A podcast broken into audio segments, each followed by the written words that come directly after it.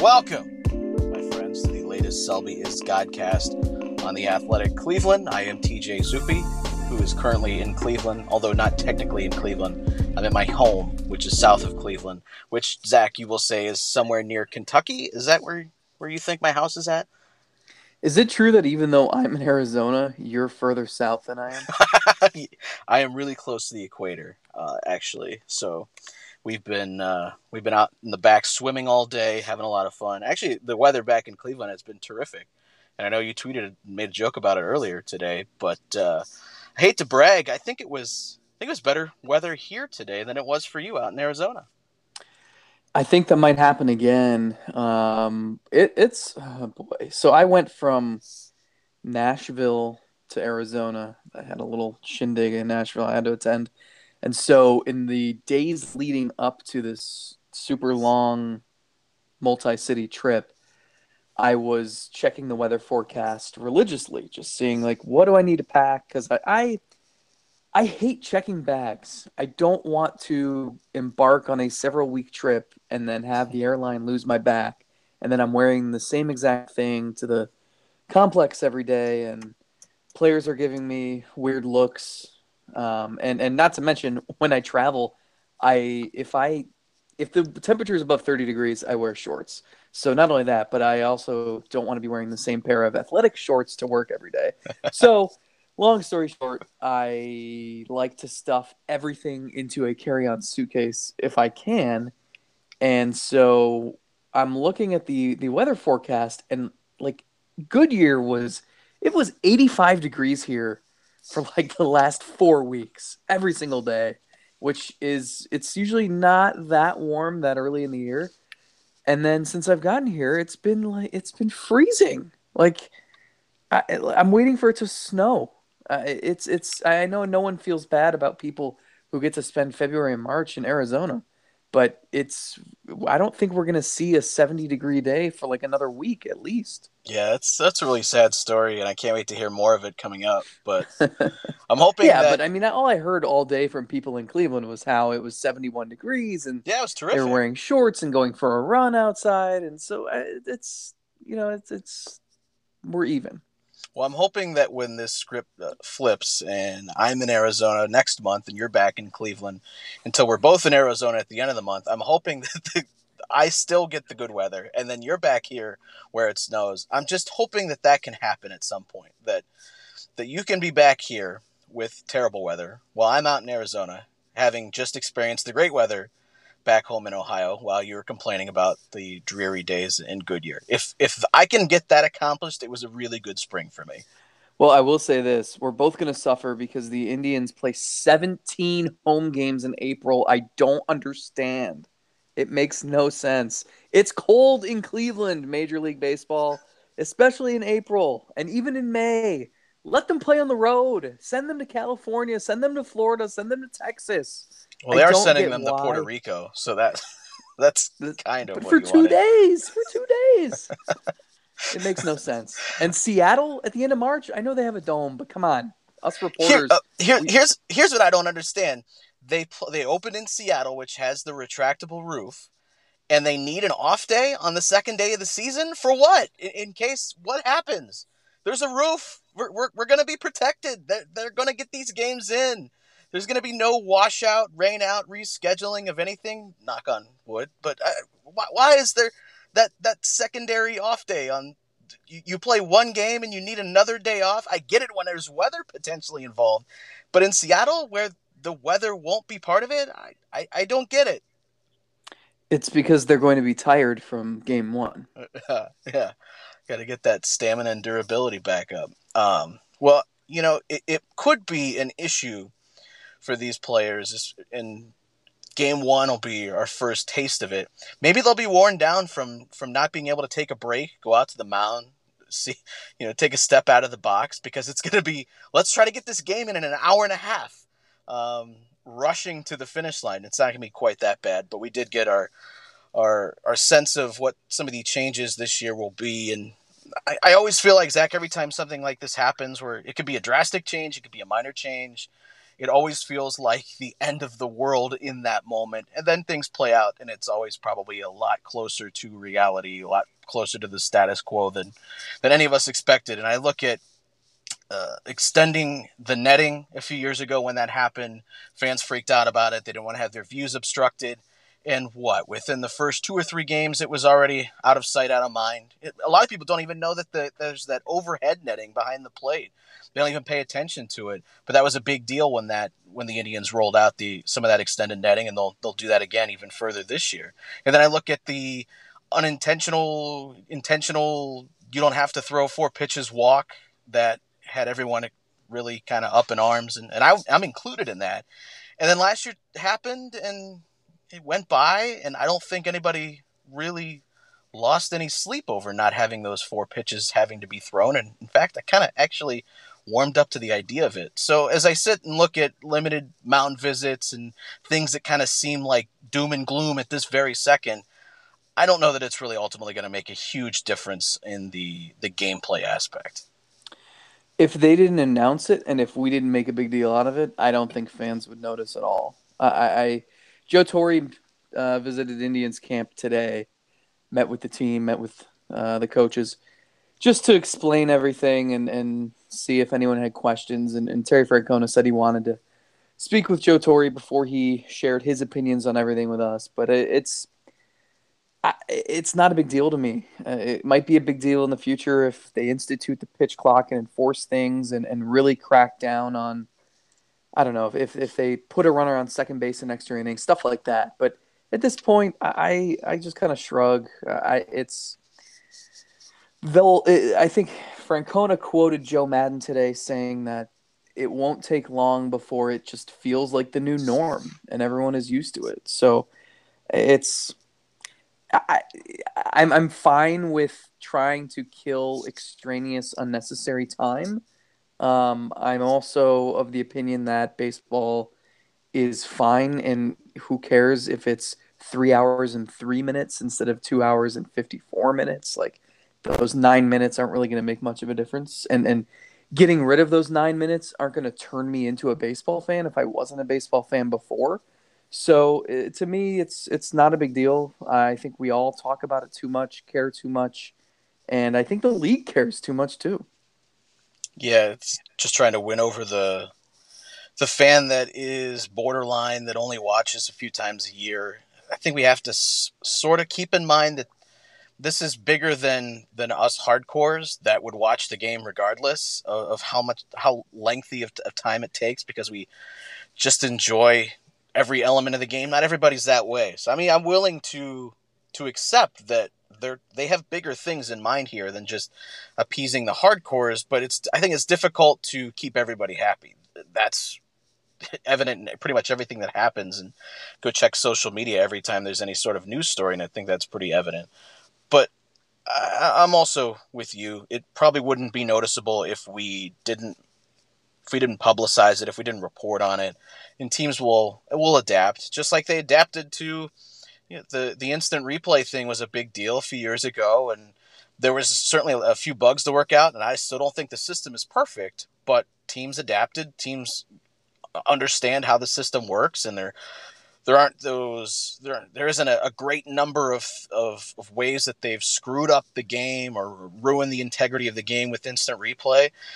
The game is constantly evolving how it's played, and I think there are other off the field things that that can be done to impact things on the field, like you know keeping guys uh, in check in the box on the rubber, making making sure that the umpires have the power to enforce those things. We don't really know how that's going to go. if a team tries to make a seventh mound visit and the umpire says no, what happens then? Uh, but I, am okay with it. I, I don't think it's going to make a huge difference in any of this, but I'm also of the opinion that I think we get way too focused on time of game, and that's not really important. People sit down and watch college football games. How long do those things take? An hour and six three, hours, three hours and thirty minutes. Right? I mean, you covered the damn thing. those the length of those games is disgusting, but people watch it because the action within that three and a half hours or whatever ends up being is enough to be compelling. People go watch three hour movies, and at one point people said, no, people won't ever sit through a three hour movie. Well, people do that now because they find the action within the three hours compelling. And I think it's the same thing with baseball. The World Series, nobody cared how long those games went. Why? Because they were friggin' awesome games. Um, and the, ac- the action within the game was tremendous. You didn't, you almost didn't want the game to end. So I, that's where I think they're trying to, to, to fix any issues that are, are perceived to be there. And I think a lot of this just comes down to enforcing the rules and some of the rules that are even in the rule book already that you could just enforce to make guys get more on task and get back in the box and let's go. I the the wisest thing Mark Shapiro ever said, in my opinion, is when he talked about it's it's the pace of action not the pace of play. Exactly. That needs to be remedied. And even think back 20 years ago, baseball games are taking a long time. No one cared because there were home runs flying out of the ballpark every five seconds. So you just want to be entertained, whether it's two and a half hours or three and a half hours. And because we have the three outcomes uh, strikeout, walk, or, or home run that are so prevalent right now, it's two out of those three are kind of boring, and so you you want to just to to better the ratio. You either need to decrease the time of the game and just eliminate some of the the extraneous stuff, or you need to increase the action. And increasing the action is kind of hard to do um, if you're the league, unless you I don't know, juice the baseballs or something. So, um, hey, hey, hey, those are well within the realm of what a baseball should be. It's got laces and and everything it needs. Um, so I, am with you. I, I, think I think the the main point, and, and I don't think baseball would ever come out and say this, but I think I think the strategy here is to just pound it into players and coaches' heads that you want to not waste time and eventually that will just become human nature because you don't want to like you don't want to rush a pitcher and make him throw a pitch before he's ready because A, that's how you get injured, and B, that's how you screw up. And you don't want to have a hitter, you want a hitter to be able to get set before he takes a swing, or else the same thing. So, so you don't want to, you don't want to influence the outcome of the game. But if over time you institute some rules, you just keep enforcing, reinforcing the fact that you want to speed things up, eventually that becomes the norm, and then the players, it's just second nature not to step out or not to take an hour on the mound before you throw a pitch. I think that stuff will become second nature and it'll just you know just naturally make the game quicker. I think one of the the more interesting things to follow if if this does actually work the way they intend and pitchers get on task and throw pitches sooner at a quicker pace than they have been in, in years past. You know, there's been speculation and even some um, some studies on how velocity is tied to the length between pitches. And I've read certain studies that, that indicate that there's a correlation between the velocity rise in recent years and the pace between pitches. And if you get a pitcher on the mound and quicken his pace, could that could that decrease the velocity a little bit and could that lead to more balls being put in play? I think there are there are, are things that we don't even we don't even wonder, we don't even think about at the moment that could could change the way the, the game is played. And I think that's it won't change the the sanctity of the game or or, or change it to a, a level that it won't look the same anymore. But even like we were talking in the off season about how teams are, are being smarter and not spending their money in certain ways, and we don't know all the ways that that'll impact future free agents and how guys will view their arbitration years and whether or not they'll sign a, a long term contract before it's time. I think there's a lot of different elements of this that will be impacted that we're not even thinking about right now. Yeah, I, I agree, and and it, it's going to take time. I don't. I just. I don't know. I, I don't know that we need anything drastic. I don't know that. I mean, that the World Series last year was incredible, and some of those games went super late. I, I think, if anything, like people have more gripes about World Series games starting at like eight thirty Eastern. Like maybe if you move games up so that they're not forcing people to stay awake until one in the morning. No one will care if it takes three three and a half hours. In Um, fairness, so- in fairness, the NBA All Star Game is still waiting to be played. I'm pretty sure. I don't think the thing started yet. So when you uh, set this up, can you intro us with Fergie's national anthem rendition? how about we just imitate it? I think I could. Could you do better than that? I, I would put money on on actually you doing better than than she did. I think I could. Yeah. She apologized for it, by the way, and said that it was just because she was taking a risk. Uh, and sometimes we take risks and fall flat on our face, and she very much did the exact same. Um, so, kind of on the topic of the way the offseason went and teams getting smarter and how they spend their money, finally we got a resolution to the JD Martinez saga. And wouldn't you know it, I can't believe it, Zack. Or how shocked are you that he ended up with the Red Sox? It's crazy. No one, no one linked those two throughout the whole winter. Yeah, it, it's this is funny because everyone was freaking out. I mean, you had people saying, "Oh, maybe the Indians can make a play for JD Martinez if he falls." Like, no, guys are still going to get their money. The, the the premium free agents, nothing's changing except the fact that they're signing on February twentieth instead of December twentieth.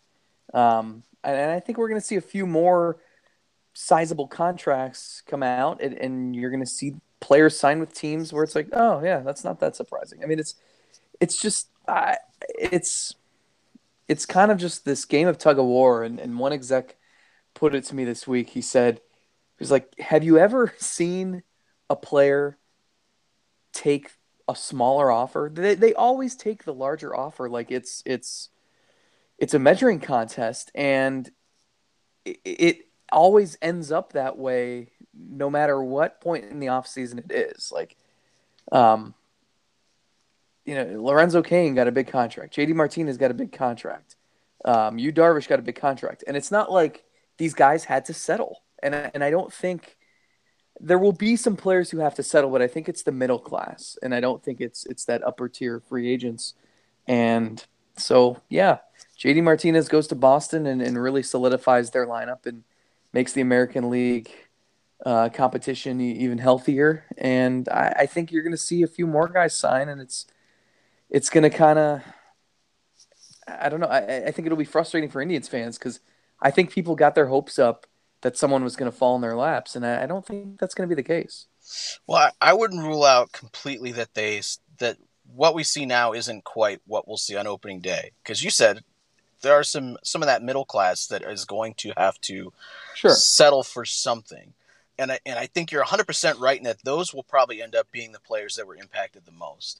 Um, and in, in some ways, because when this is all said and done, the, the top tier guys will end up getting their money, and, and maybe this will end up being much ado about nothing. But for those middle guys that had to sit around and wait and not know where they're going, and then maybe get a delayed start in spring training, how many guys have we seen that start behind the eight ball that sign late or have an injury in spring training, miss any time, and then they just can never get started. Even in recent years, Yan Gomes, he had the injury in the beginning of the season, tried to come back, and he just has never even been the same since that that time that he missed. Or Jason Kipnis last year. Uh, Go Mhm. back a few years ago in, in 2012, Johnny Damon didn't sign until mid-April. Now Johnny Damon was also over the hill and probably done anyways, but General Sure. cramping. but just seeing him try to catch up to everybody uh, was really kind of embarrassing for him, I'm sure. So I think I think there's an element of this that is going to really suck for some of those guys because they're not going to get the contracts that they were hoping for, and it's and it's kind of like the same thing with what we're seeing with these with the separation in baseball between the the haves and the have-nots the teams that are going for it and are trying to win are spending money and, and they're trying to, to go for, to win a championship. And then you have the teams that are saying, well, we're not in their class, so we're going to get out of the pool completely, like the Rays are doing right now, because they're, they're hell, they're no, there's no chance they can compete with the Red Sox and Yankees now, so they're completely out. And isn't it kind of the same way in free agency, where uh, if you're not spending top premium dollars on those top guys, why am I going to waste money on a guy that's worth a win and a half, two wins is just kind of a league average guy when I could just spend the league minimum on a guy that maybe isn't that good, but is at least in the ballpark. It's it's like those guys are being are the ones that may end up getting hurt the worst. Uh, I was speaking about this topic with Mike Chernoff and his general manager this week, and the way he compared it, he didn't know this reference, but the way the way he compared it is exactly like our HBD league. Um, Are you sure he's no- not actually privately not telling us that he is in this league? Are you sure? I have actually I have asked him this before. I've asked him if he plays HBD. He said no, but um, it's he then promptly no- made fun of you and gave you a wedgie because you're an even bigger nerd than he is. there's no middle ground anymore. I mean, you're either a, a contender or you are vying for the number one overall pick.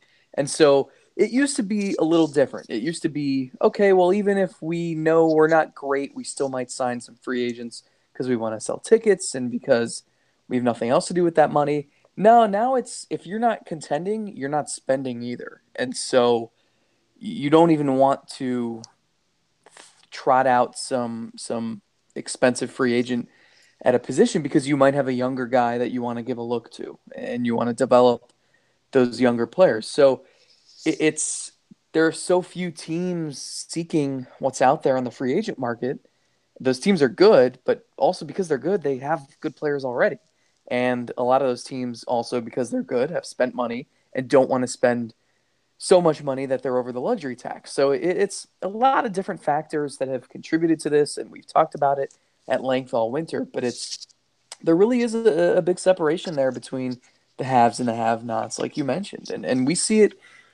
I don't want to delve too deep into HBD, but like you in HBD, we actually have a salary cap, and you're allotted only so much money. So if you aren't going to be good, you don't want to spend much on payroll because you want to devote those resources to scouting and uh, developing and drafting and international market and stuff like that. And it's it's it's really it's kind of starting to mirror real life where teams are if you're not contending, you're spending hundred percent of your energy on your farm system and player development and stuff like that. And, and so it's kind of the way things are now. I think one GM said it was there are more teams vying for the number one overall pick than for the World Series, and it's it's true. And imagine the well, not only the royalties that WhatIfSports.com owes us for the amount of time that we talk about Hardball Dynasty on this podcast. Yeah, really.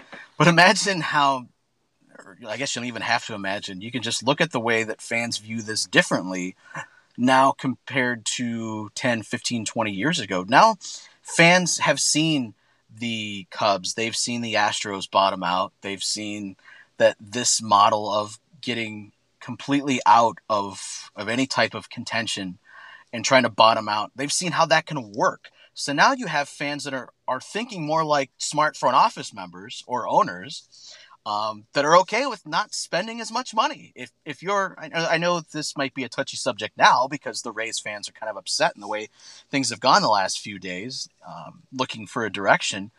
But I'm I'm willing to think that there's a lot more fans out there now that look at what they're doing and think, well, this makes sense. I understand what they're doing. Uh, or the White Sox who decided to go all in on their rebuild, and now their fans are all geared toward. They, they can't wait for all these young kids to come up. I, I think the the pressure that front offices and ownerships used to feel from the fans to to spend money to finish at 81 and 81 and somehow make themselves feel good about that is not as great as it used to be. I think you're seeing more fans thinking sort of in that along the same lines which without that that pressure to s- spend a ton of money coming from from the guys that are, are buying your tickets and spending money on the organization I, I think that helps i think that helps every situation Well, it's why I mean we've seen it in other sports. It's why I never understood why, especially two years ago when the Browns were 0 14 and the Niners I think had one win, mm-hmm. And fans were obsessing over the Browns winning a game, saying, "Oh my God, I'm going to be so mad if they lose this Sunday." And it's like, no, you should want them to get the first pick. That should be number one on your priority list. I understand, you know, the the kind of the the fan playbook, but this is different. And and I get if you wanted the Browns to win a game this year because the number one pick was theirs, it wasn't in jeopardy. So we've seen in the NFL and in the NBA, you don't want to finish 500 or right around 500 every year and pick in the middle of the pack because it's so hard to turn around your franchise with those mid first round picks. Baseball's a little different because it's so hard to project, but we do have, you know, scouting departments have so much more information now than they used to. Where I, I'm sure Brad Grant and company could tell you who the first, in some order, who the first five picks of the draft are going to be in June, just because there's Baseball America's out there and, and um, all these other outlets that have already done all that homework, and they've been scouting these guys for over a year. So it's it's it's just it, it's easier now, I think, to project in baseball. It's still really really difficult, but we're seeing you'd still rather pick first than pick eighth, and, and especially when that happens every single round. And so, it, I think teams have realized in all sports, like it, it doesn't pay off to be 79 and 83 every year. I mean, what did the Blue Jays get out of that what 10 year stretch where it seemed like every single year they were 81 and 81 and staring up at the Yankees and Red Sox? I mean, that what does that do for you? It does nothing. Yeah, I, I just think you're seeing a lot more of the fans opening up to that thought process, which could be dangerous because sometimes it's good to feel that pressure from the fans to to go out there and win. You don't want to get complacent too. So we'll see how that develops over the the next few years as as kind of uh, our understanding of the game and how it's how these teams are put together kind of evolves. But with with you being out there in Goodyear at the start of, of camp, let's Zack run through some some quick hitters, some get us some information about what's going on with, with some of the guys out there. Starting first of all with the guy that we've written, I think 472 articles somewhere in that ballpark um, about since uh, the start of the offseason. It's Michael Brantley. Uh, how does he look so far, and, and kind of what's your read on his situation? Well, he's taken batting practice. He took live batting practice today, Tuesday, um, and he's he's further along than I would have thought. Uh, you know, he's he's the one thing he hasn't done. He, he's done some running. He's done plenty of throwing and, and stuff like that.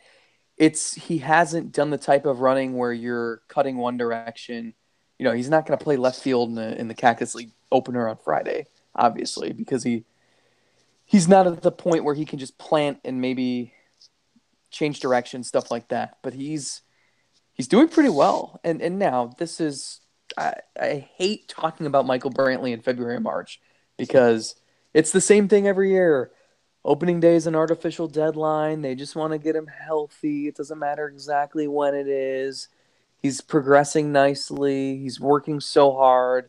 Credit to him and credit to Terry Francona and Chris Antonetti for saying all the right things um, because they probably feel like broken records at this point, and they sound like it. But I think he's doing well. Uh, he moved around well today when he snuck up behind WTAM 1100's Nick Camino and, and popped uh, the plastic, not the bubble wrap stuff, but the other plastic filler that they put in in packages. He popped that in Camino's ear, so he was very uh, stealthy when he did that. So if that's any indication, uh, he should he's on the right track.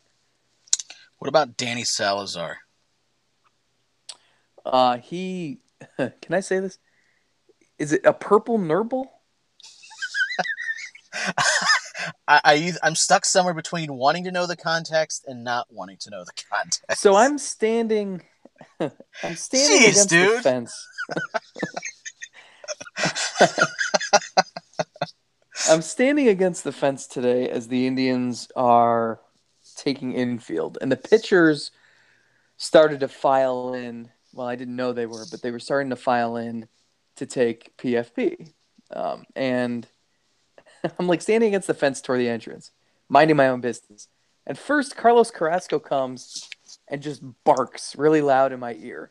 And I jump because I didn't know the pitchers were all filing in. So that scared me. And, and it was a, he like who bark who barks? What is that?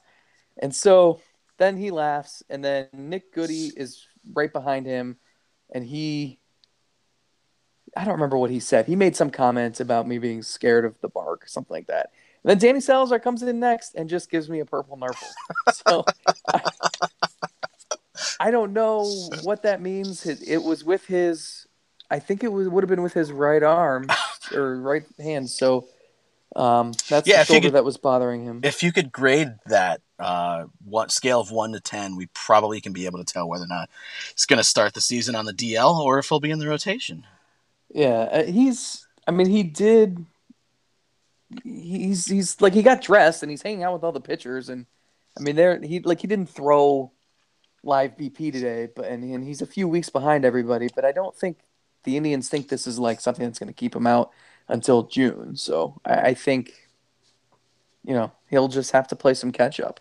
It would make sense if he was on the DL come opening day, just because it would probably make it a little easier for them to compose their roster and maybe not have to abandon Ryan Merritt. But who knows? We'll probably see. Yeah, I think the one thing that makes this difficult to to forecast whether or not he's going to open up the season on the, disabled list j- just because we've seen so many times before with him they're willing to let him start a game even though he's only going to go three or four innings we've seen them do that before if they think it's more beneficial that he gets his time building up volume pitching in an actual game then they in the past they haven't had any reservations about just letting him go out there and throw, even if he's only capable of throwing 75 pitches. So I think that that's what makes it sort of really irresponsible for us to forecast just even based on him being 2 weeks behind that he that he's not that he is or is not going to make the team just because we've seen it before with him just because he doesn't have the typical starter length they still take advantage of the fact that when he's healthy and right, he's a really good pitcher. And they have the the one thing that's going to be interesting with this competition, and they have four off days in the first four weeks. So, I like they might care. It would make sense if they carried Ryan Merritt as that what seventh reliever, just because they don't want to lose Ryan Merritt. He's maybe their only minor league option for starting pitcher that they'd feel comfortable with until Cody Anderson's healthy. But like they, they might not even need five starters, let alone six or, or seven if Salazar's healthy. So it, it's going to be interesting to see how that factors into the equation. Piggyback, little piggyback mm-hmm. action.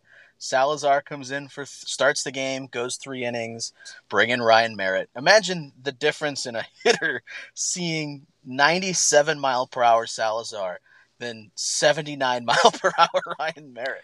Would it How be better fantastic. to see it that way or the reverse? Uh, does it matter? I don't know if it no. matters. Either didn't, way. Didn't was R.A. Dickey pitching in the uh, All Star game a few years ago, and then Aroldis Chapman came in right after? Maybe that or would was be. that a dream I had? it could be. Never rule out anything. Um, someday I'll tell you about the one-on-one conversation I had with Carl Willis uh, for my dream the other day. I'll let you know all the topics that we touched on. It was it was pretty informative. Um, the next topic you mentioned him briefly, Cody Anderson. Where he's where is he at? Well, he threw a bullpen session. He's so they're going to bring him along slowly too because it's been not quite a year since he had his elbow surgery, but he's it's crazy how a few years ago this guy was like just stick him in a flannel shirt, put him in the woods, give him an axe, and he'll chop down every tree in the forest. And he just lost all that weight and added all that muscle and like just looks like a beast. And so I'm still blown away when I see him and we haven't seen him except the one strange, hilarious conversation you and I shared with him last summer um, about picking up boxes and closing sliding glass doors and the other weird things he wasn't able to do while he was injured.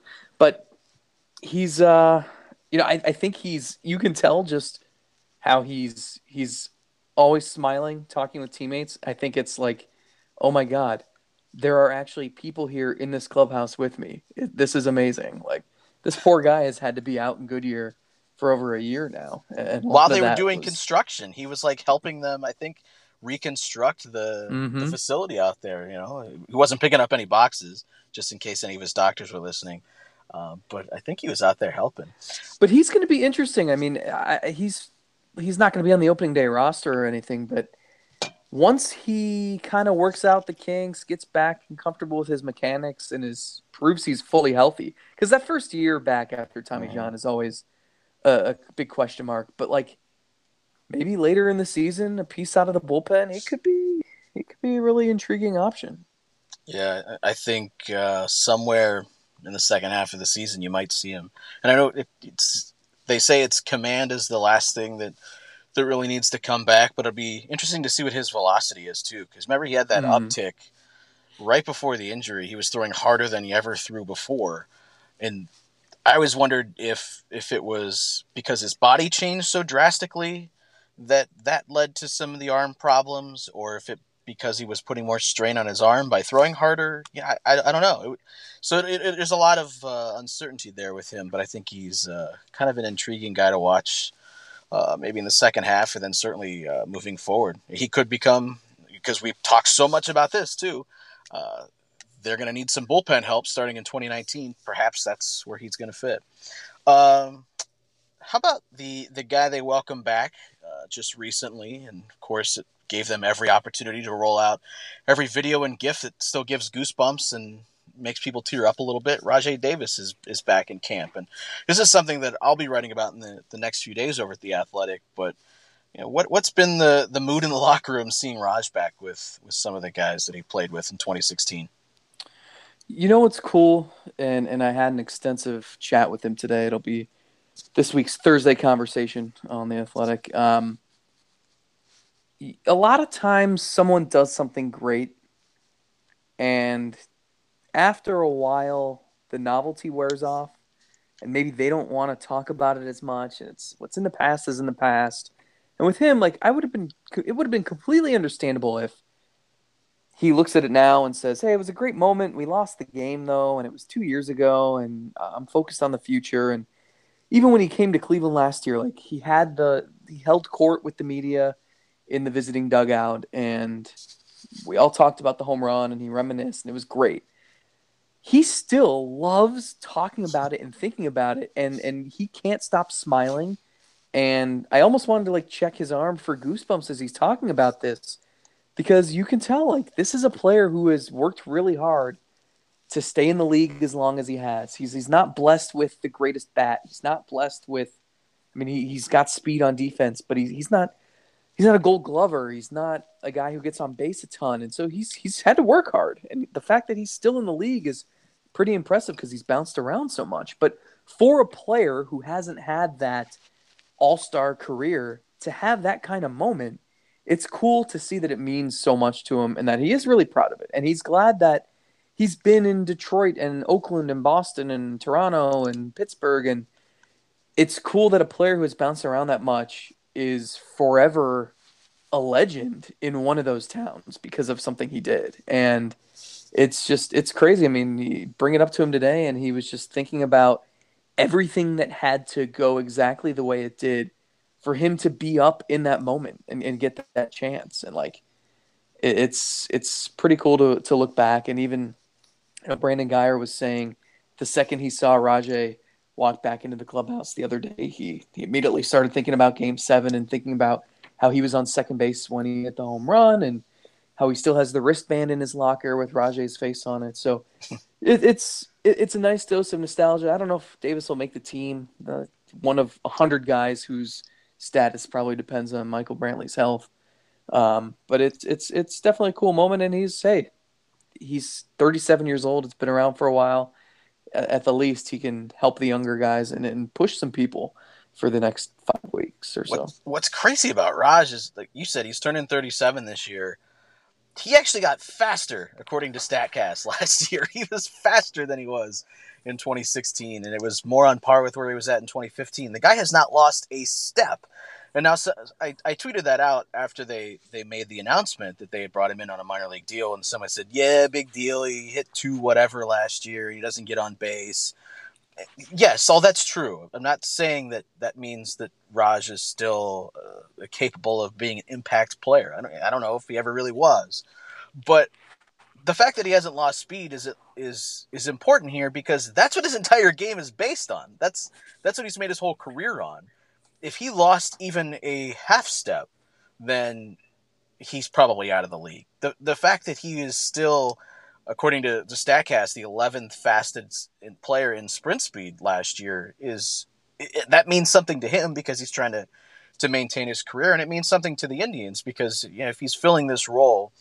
Um, and it, a lot of it depends on Brantley. A lot of it depends on Brandon Guyer too. We don't know if he's going to start the year uh, on on the on the DL or what's going on with him as he's getting over his wrist, and we can we can talk about him here in a second. But for him to still maintain that element of his game because that's what it's all based on is really really important. I don't know if he is the best fit anymore for this team.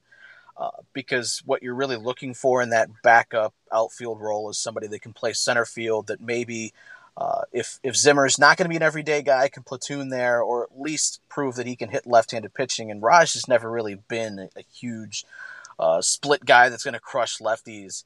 And in fact, if you look at another guy that they signed to a minor league deal, Melvin Upton, I, I, think if you just look at past track record, I think Upton actually fits the role of what they need more.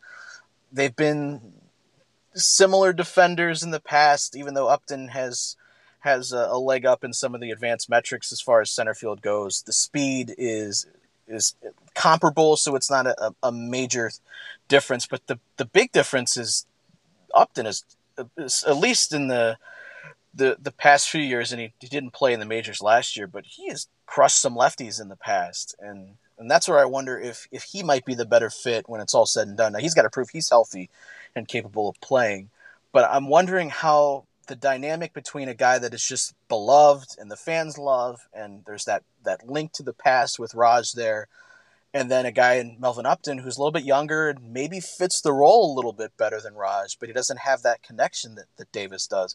I'm curious how that's going to play out as camp unfolds. Well, they have options, which is good. Um, and it's like guys like Abraham Almonte and Tyler Naquin and Greg Allen are like not even on our minds. There's someone named Brandon Barnes in camp. He has a lot of tattoos he's like a legitimate option. Like he's he's in camp thinking he's gonna win a bench job and turn some heads. Like there are a lot of options. Uh, you know, I, I, did ask Rajai Davis about his speed today, and before he could answer, Melvin Upton, whose locker is right next door, interjected and said that Rajai was born with an extra calf muscle.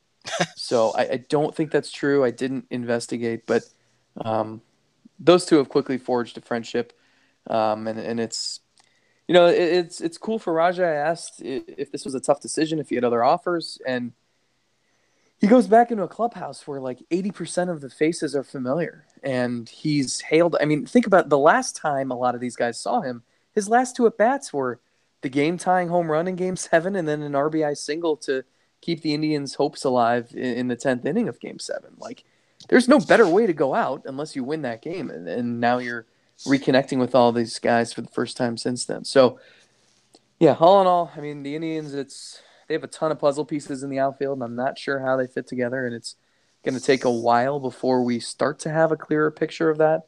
Um, but at least they do have some options, and they have guys with different skill sets, which is always helpful. That's really crazy that that Upton and, and Raj have a, a locker right next to each other, but that I'm also thinking about what Michael Scott once said: "Keep your friends close." All right, moving on. Um, Are you still watching that show? Uh, it's it's slowed down, but I picked back up uh, somewhere in season seven. Uh, so apparently, Michael's getting ready to leave the show. Thanks, man. I appreciate that. Any other spoilers you want to drop in on any shows that I happen to be watching? Has Dwight gotten his sex change yet? Still waiting on that one. Uh, there's no acceptable segue to it, so I'll just move on.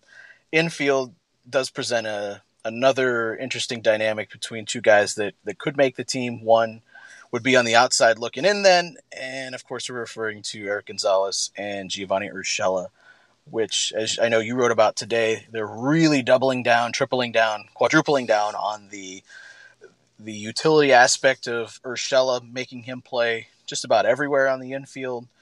But I, I don't know how they're going to make a decision when it comes to, to down to one of those two, but Tito was saying today, and he told you guys, there's a real chance that one of those guys is no longer going to be on uh, part of this organization once they get to opening day because both of those guys don't have any options left.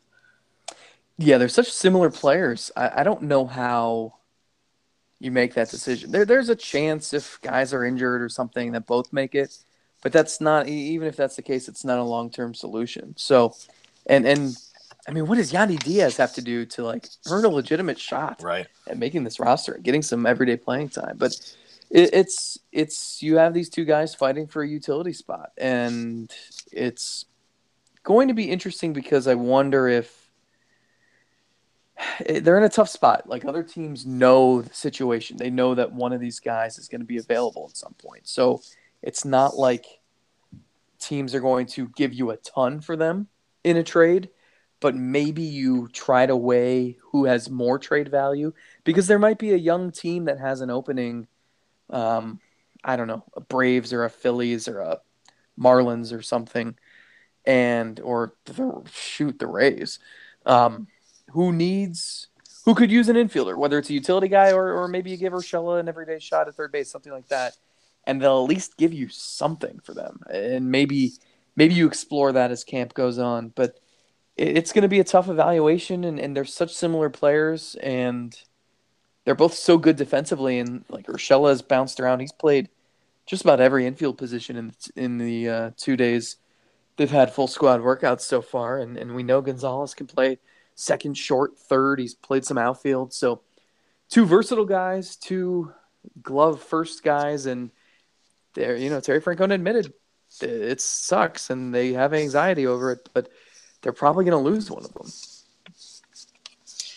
Final thing I want to ask you, Zack, uh, for this week's podcast, and you gave a quick rundown uh, in your musings today, but just give us a little taste of some of the sights and sounds of some of the random things you may have, have seen that didn't involve Carlos Carrasco barking or Danny Salazar twisting any parts of any anatomies.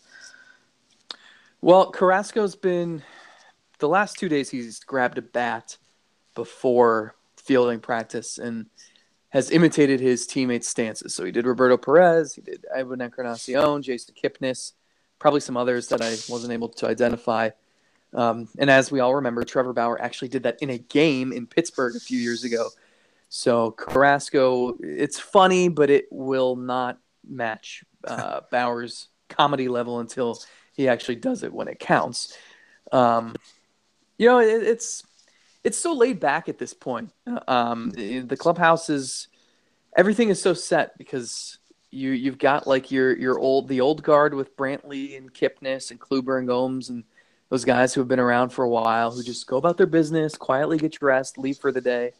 You've got younger guys like Ramirez and Lindor who are basically the core of the team now. Um, and Lindor, who his biceps rival Yandy Diaz's now, um, and his hair rival Cisco, or as Terry Francona called him, Billy Idol, who um, you probably remember. That's kind of your. Uh, he was like 70s, right?